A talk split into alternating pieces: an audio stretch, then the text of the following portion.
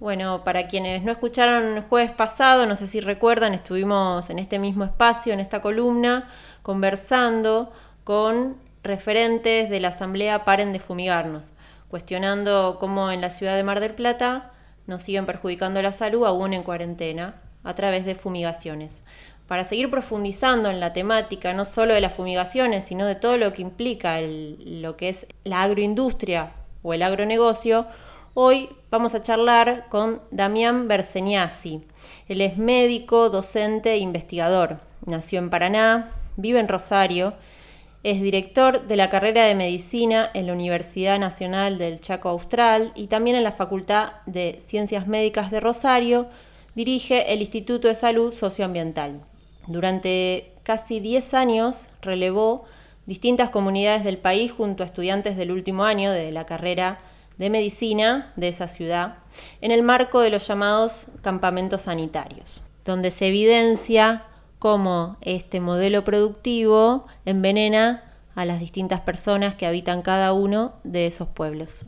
Y como primer pregunta, em, empecemos por conocer el material científico que venís llevando adelante desde justamente los distintos campamentos sanitarios que realizás desde la Facultad de Ciencias Médicas de Rosario junto a estudiantes del último año.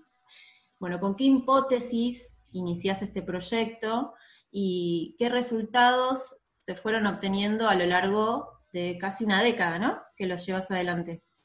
Eh, sí, así es. Bueno, en principio nosotros en el año 2009 eh, me convocan para que asuma como responsable de la práctica final, que es la última materia de la carrera de medicina en Rosario, y el desafío era construir una herramienta, digamos, de formación práctica que fuese coherente con el proceso de enseñanza-aprendizaje que tenía nuestra facultad aquí en Rosario, que es una, tenía una currícula innovada, no una clásica currícula por materias separadas, sino con áreas integradas.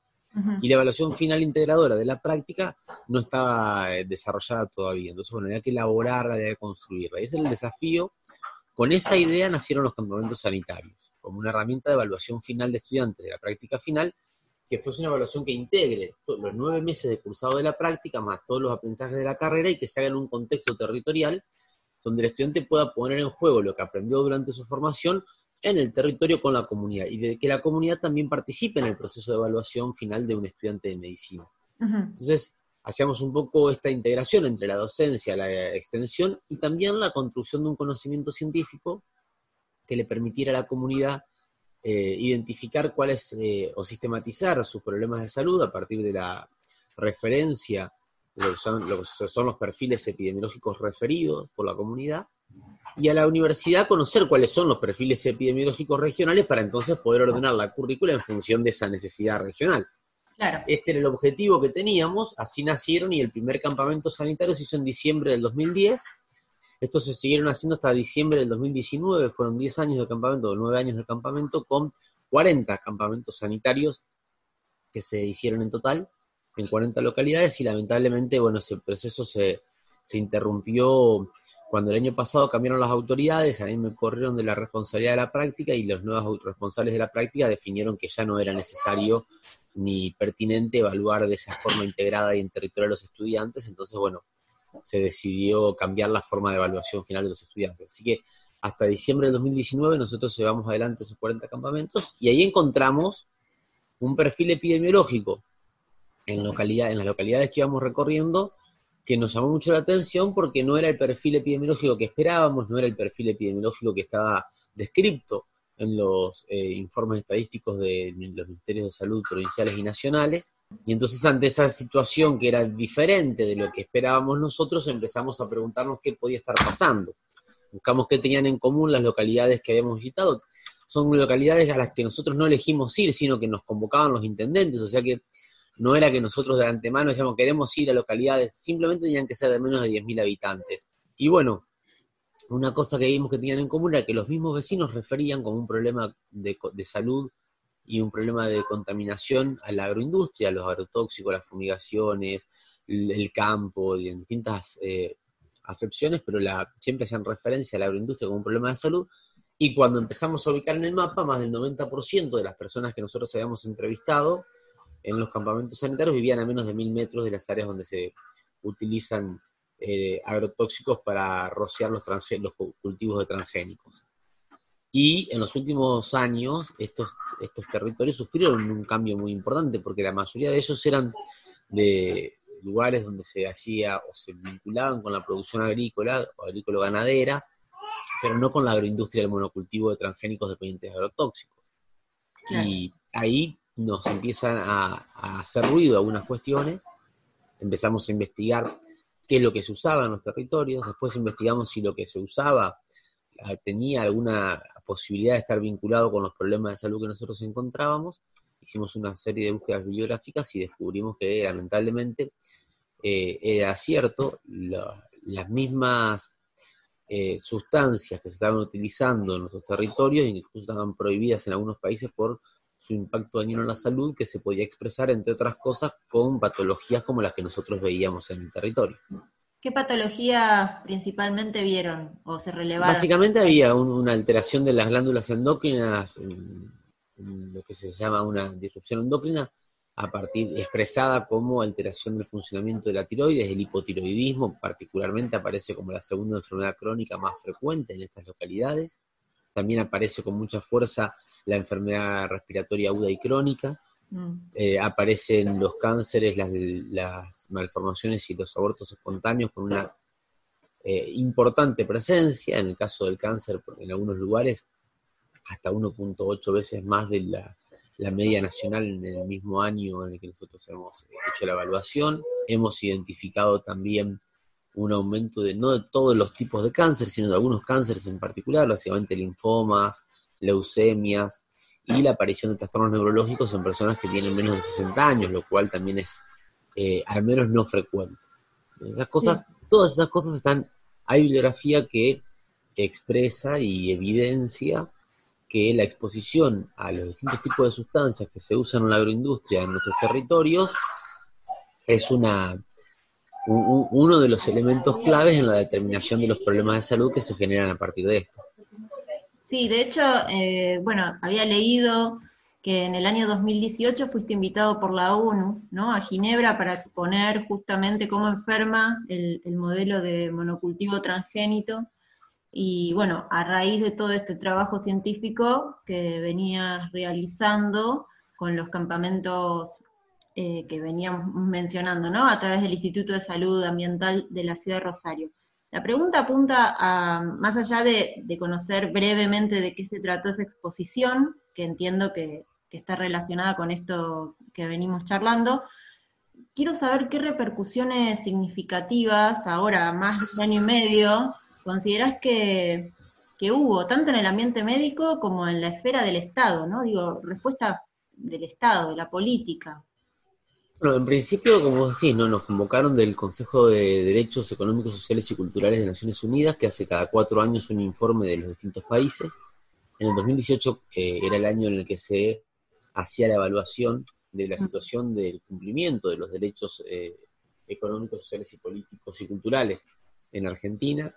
Eh, entonces fuimos convocados para poder presentar, fuimos con el abogado Juan Ignacio Pereira, a presentar los daños, eh, un informe con los daños y el impacto negativo que tiene el modelo agroindustrial en la salud a partir básicamente de la violación del derecho a la integridad física, porque la incorporación de moléculas químicas en nuestro organismo sin nuestra autorización es una violación al derecho a la integridad física, la violación del derecho a la salud, porque nos afectan la salud claramente con este tipo de producciones, la violación del derecho a decidir, porque no tenemos la posibilidad de decir queremos, con qué queremos alimentarnos, entonces también se viola el derecho a la alimentación, y la violación del derecho a la elección de qué queremos producir y, cómo queremos investigar, porque bueno, muchos de los que avanzamos en, el estudio y la investigación de estos temas hemos sido sufrido persecuciones o, represalias por esto. ¿no? Entonces todo eso lo presentamos en un breve informe que hicimos con el, con el doctor Pereira y el comité, el comité de las Naciones Unidas tomó nuestra denuncia eh, dentro de sus conclusiones y uno de los dos de los puntos de las conclusiones de ese comité que lo que hace es sugerencias a los estados son específicos respecto de la sugerencia del Estado argentino que establezca los mecanismos para la prohibición inmediata y la limitación inmediata de la producción de agroindustria basada en venenos como el glifosato, dice la, Declaración de Naciones Unidas. El tema es que esto después no es, eh, digamos, como son eh, consejos que hace las Naciones Unidas, no, no tiene poder de imponer a un Estado que lo haga.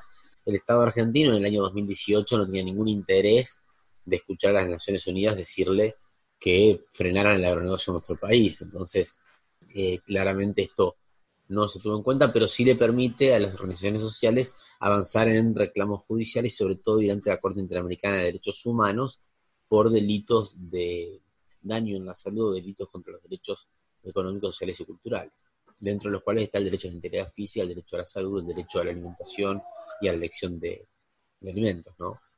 Sí, bueno, mira, ahora digamos, hay un nuevo gobierno y justamente hace un mes el ministro de Ambiente y Desarrollo Sostenible, que es Juan Cabandier, criticaba el uso del herbicida glifosato en una reunión virtual que hubo por la Comisión de Ambiente y Desarrollo Sustentable del Senado. Hablaba del glifosato como veneno, puntualmente, y decía que, bueno, contamina las napas y que se está fumigando en la cara de los niños en las escuelas rurales y también en la de los centros urbanos. Y que si hiciésemos un estudio de sangre, nos alarmaríamos fuertemente. Esto decía, y yo decía, bueno, pero hay estudios que demuestran justamente todo esto. Están esos estudios que están diciéndonos que nos tenemos que alarmar. Entonces, primero preguntarte qué opinás del breve mandato, pero bueno, eh, que está a cargo de Cabandier, y qué expectativas tenés de que se pueda generar algún cambio que en realidad debería ser directamente en el modelo productivo, ¿no? Como para que esto verdaderamente cambie de raíz. Hay una cosa que es clave para mí en este punto, ¿no? Es la primera vez en la historia de nuestro país que un ministro de Ambiente reconoce con nombre y apellido mm. el, que el veneno es veneno.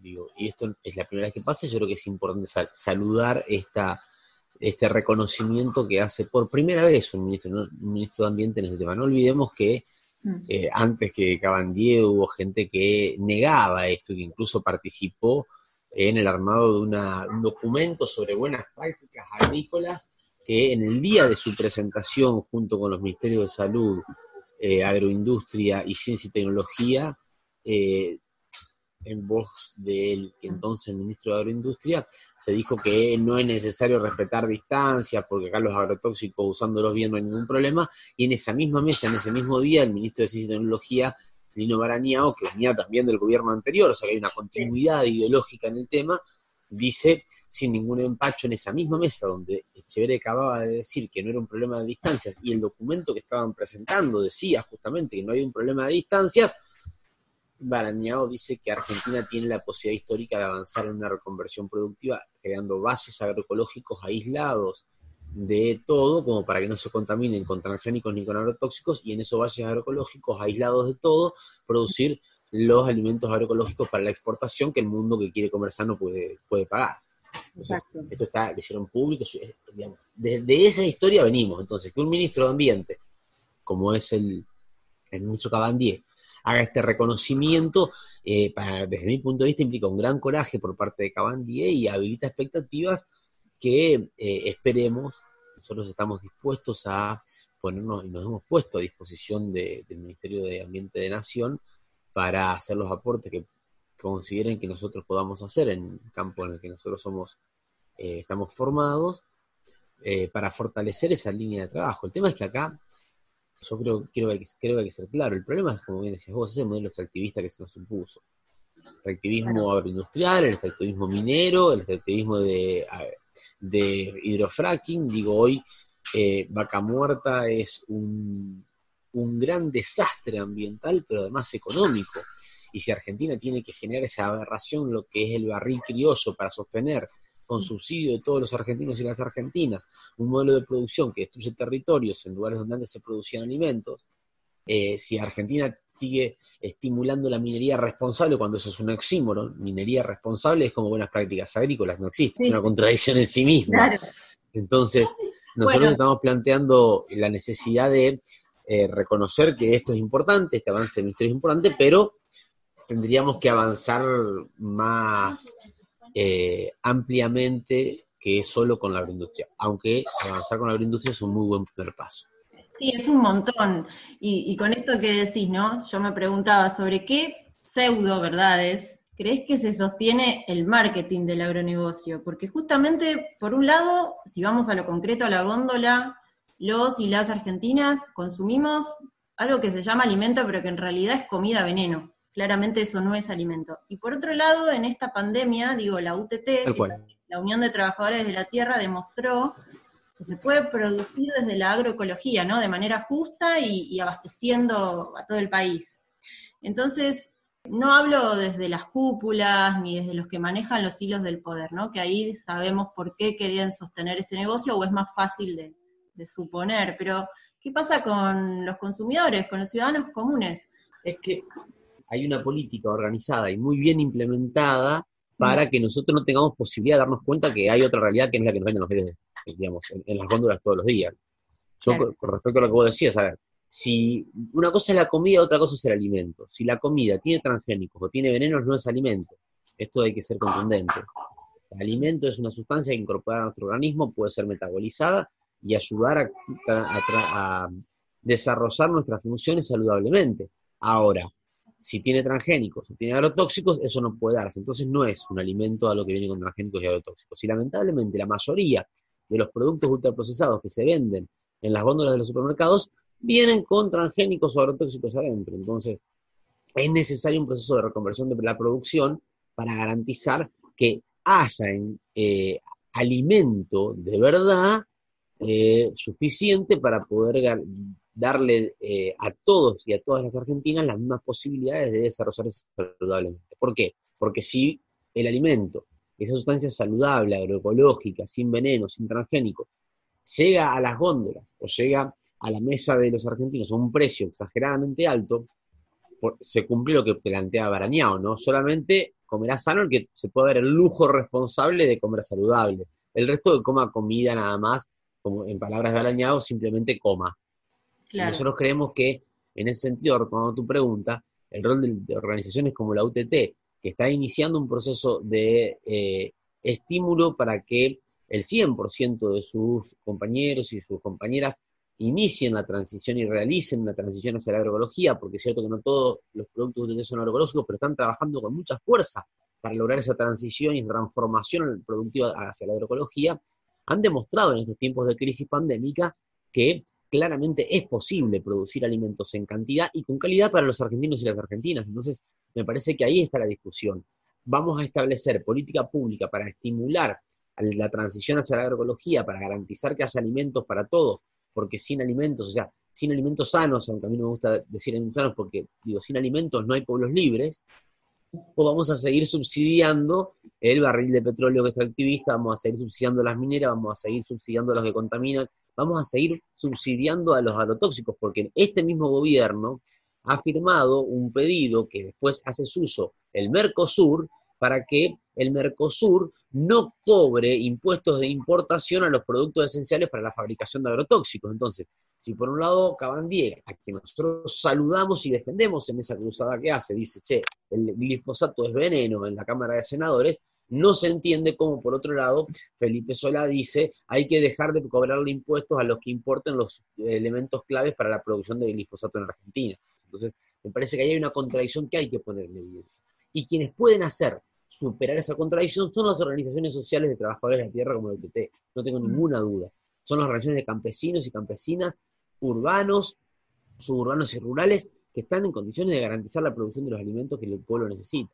Lo que necesitan es el dinero para poder, para poder lanzarse ese proceso de reconversión. Si nos ponemos a ver cuánto dinero el Estado argentino ha puesto hoy en lo que va de esta crisis, esta crisis pandémica para poder garantizar los subsidios y los bolsones de comida con lo que llegan a las personas que han quedado imposibilitadas de ejercer su actividad laboral por la, cuarentena que tuvimos que hacer, uno se pone a pensar en eso y dice, ¿cuánta plata de esa fue para los trabajadores de la tierra que están haciendo producción agroecológica? en porcentaje. ¿Quién se llevó más porcentaje? Las grandes, las grandes distribuidoras, los grandes intermediarios, las grandes cadenas de supermercados con la tarjetita eh, de crédito que le han dado ahora a la gente con dificultades económicas siguen facturando lo mismo que antes, vendiendo productos que son dañinos para la salud, o se establecieron mecanismos que priorizaron que la compra de los, de los elementos para la alimentación familiar de las personas que reciben el subsidio del Estado por los distintos mecanismos sea a través de la producción agroecológica. Es política pública.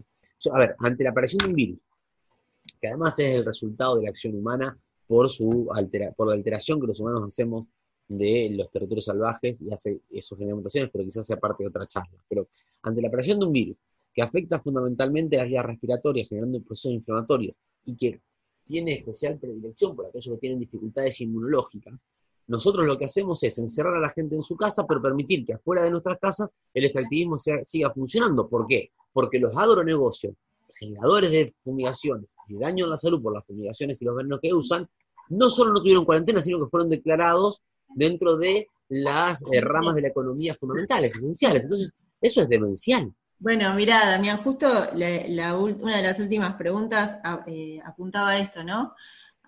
por un lado, redefinir qué es salud, porque hablamos de la pandemia, hablamos de una cuarentena necesaria donde entendemos que tenemos que estar adentro para cuidarnos justamente entre todos, ¿no? Y todas. Sin embargo, te cuento la situación en Mar del Plata. Eh, la semana pasada hablamos con la gente de la Asamblea Paren de Fumigarnos y nos confirma que siguen fumigando en la ciudad y en los alrededores, siguen envenenando, y a pesar de que hay una cautelar que ya esto lo impedía, bueno, además de que legalmente esto no es posible, y en cuarentena, sobre todo, lo siguen haciendo. Entonces digo, hay una contradicción muy fuerte. Yo la veo de manera local eh, acá en Mar del Plata, pero se puede ver yo supongo que de manera, por lo menos nacional. Entonces te quería preguntar, eh, ¿qué lectura haces vos justamente de este virus y, de esta pandemia que estamos atravesando como humanidad? ¿Qué consecuencia de qué? ¿Por qué llegamos acá? Porque hay tantas teorías dando vueltas. Ya, hay un, un graffiti que yo conocí a partir de un libro que, una muy, muy querida amiga de Ecuador acaba de, publicar sobre el tema del COVID, que mm. decía, si corona es el virus, el capitalismo es la pandemia. Y yo adhiero totalmente. O sea, acá el problema del coronavirus es un problema básicamente de organización socioeconómica productiva de nuestra sociedad.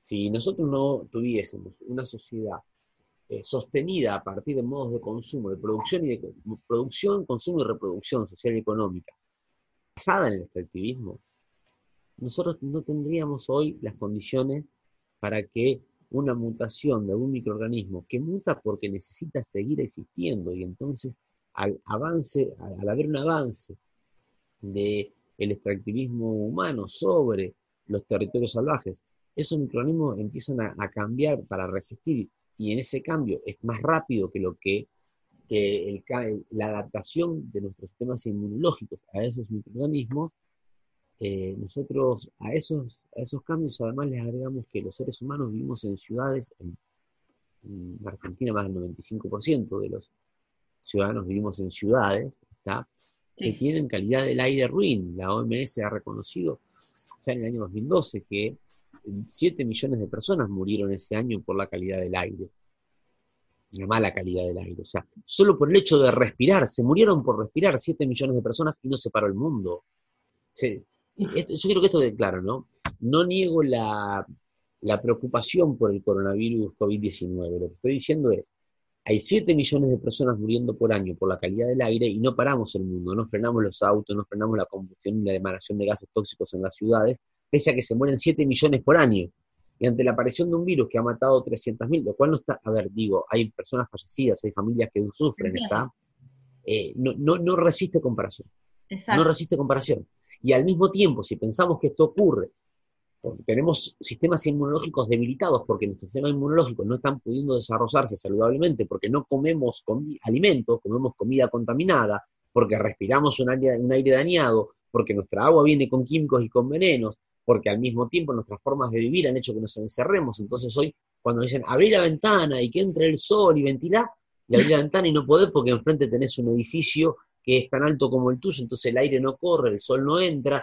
Eh, es, imposible. Digo, en estos momentos en Rosario tenemos un proceso nefasto de contaminación del aire por la quema de las islas eh, de Entre Ríos, que en realidad se queman humedales que deberían ser protegidos como sitios claves para el desarrollo de los ciclos vitales en nuestros territorios, están siendo incendiados a, digamos, a propósito por los productores agroindustriales ganaderos para poder permitir que ahí se instalen después las cabezas de ganado para que se engorden con pasto, que no pueden estar en el territorio no insular, no, no isleño, porque en ese territorio está la soja transgénica, el maíz transgénico o los distintos eventos de la agroindustria transgénica dependientes de venenos. Entonces, ¿es la agroindustria la responsable de los incendios frente a Rosario y en todo el delta? Sí. ¿Es la agroindustria la responsable del daño en la salud de los que vivimos en estos territorios? Sí.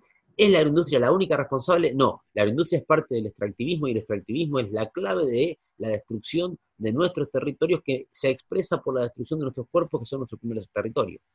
Seguro. Bueno, y, como última pregunta o conclusión, eh, ¿qué implica para vos salir de la pandemia? Eh, porque también he escuchado distintas teorías que mencionan que si seguimos justamente consumiendo y produciendo de la manera que venimos haciéndolo, es muy probable que vuelva a haber una pandemia de acá a un par de años, como ya lo hubo, no tan globalizada, pero sí en el África con el ébola, bueno, la misma, lo que era la fiebre porcina, ¿no? Digo, bueno, hacia un futuro. Eh, a ver, pero para mirar el futuro hay que ver el pasado. Yo te digo lo siguiente. Tenemos más de 50, más de 50 tipos de virus de la familia de los coronas. Solamente 7 son dañinos para la salud humana. De esos siete, cinco aparecieron en el siglo XX, 21, perdón, que tienen nada más que 20 años. Y de esos cuatro en los últimos 10 años. evidentemente, algo estamos haciendo.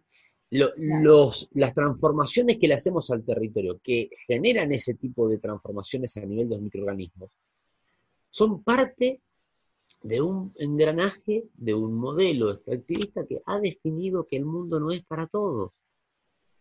Y entonces, el complejo médico-militar policial, instalado con la lógica Foucaultiana, digamos, denunciada por Foucault con este vigilar y castigar,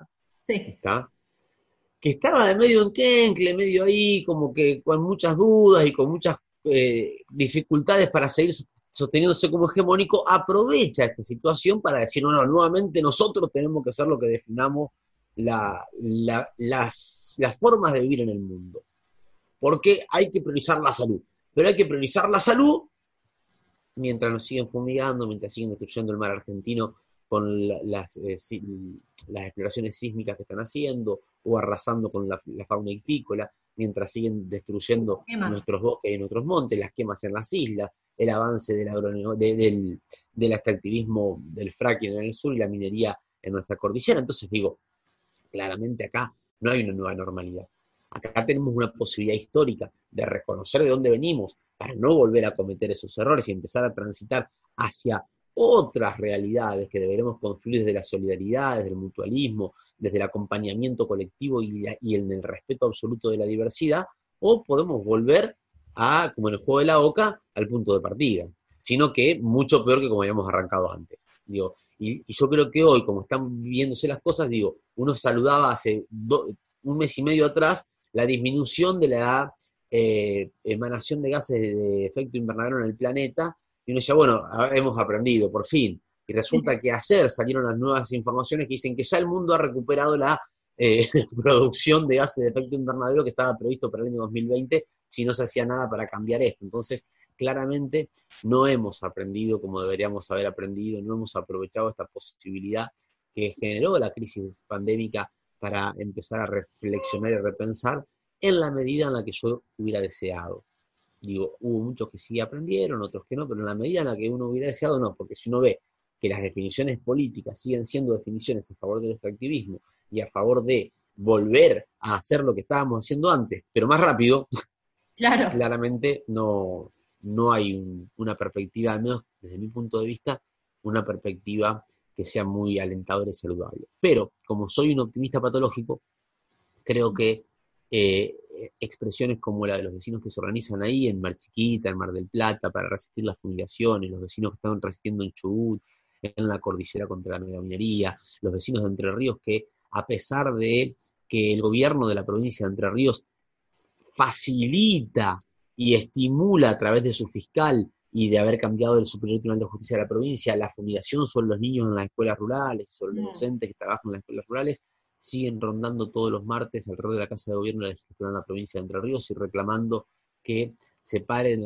estos modos de producción. Los vecinos han logrado que ciudades como en el caso de Santa Fe, por ejemplo, nosotros tenemos en, muy cerca, pero muy, muy cerquita de aquí de Rosario, la, localidad donde Lucas Lesgar es el intendente y ha logrado un cambio hacia la agroecología eh, o un proceso de transición hacia la agroecología, o donde es intendente Piaggio en Entre Ríos, que ha establecido un programa de alimentos sanos, seguro y soberano desde la ciudad, o como decíamos antes, ¿no? los espacios donde la UTT está construyendo territorialidad para poder recuperar esos territorios para la vida y no para el mercado. Y bueno, quedémonos con eso. De todas maneras, digo, tu rol como médico y, en este caso nuestro rol desde el programa ¿Por qué no? como periodistas, eh, también es esto, es de fiscalizar, ¿no? Y de seguir acompañando a ver hacia dónde va esta nueva posibilidad de generar alimentos que realmente nos alimenten. Así que, bueno, te agradezco mucho por este rato que nos brindaste y seguiremos en contacto para seguir viendo cómo se va reacomodando esta nueva realidad que, que, no tiene por qué ser idealizada ni no pasa nada. Yo tampoco soy, soy positiva, pero bueno, me gusta ser realista también, así que comparto lo que, lo que venís diciendo. Sí, yo te, agradezco la, invitación para poder compartir con ustedes y los oyentes estas reflexiones. Nosotros desde el Instituto de Salud Socioambiental habíamos escrito unas reflexiones pandémicas y unas posiciones frente a, la situación del COVID. Mm. Y, la verdad que en eso nos animamos a pensar, bueno, y, y, si pensamos en ciudades donde la gente pueda comer, pueda alimentarse de lo que se produce en los bordes de las ciudades y que eso genere trabajo y que eso además le permita a los que viven en los bordes de las ciudades tener territorios propios para poder garantizar una producción saludable para ellos, para sus hijos y para los vecinos.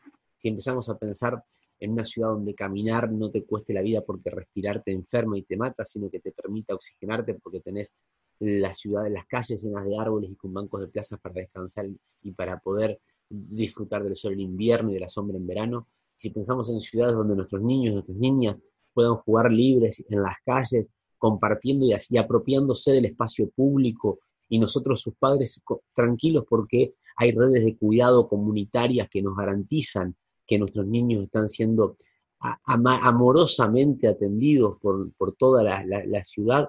Bueno, algunos dicen que es imposible, vos lo decías el, desde el nombre del programa, ¿no? Nosotros decimos, ¿y por qué no? Y entonces les agradezco esto.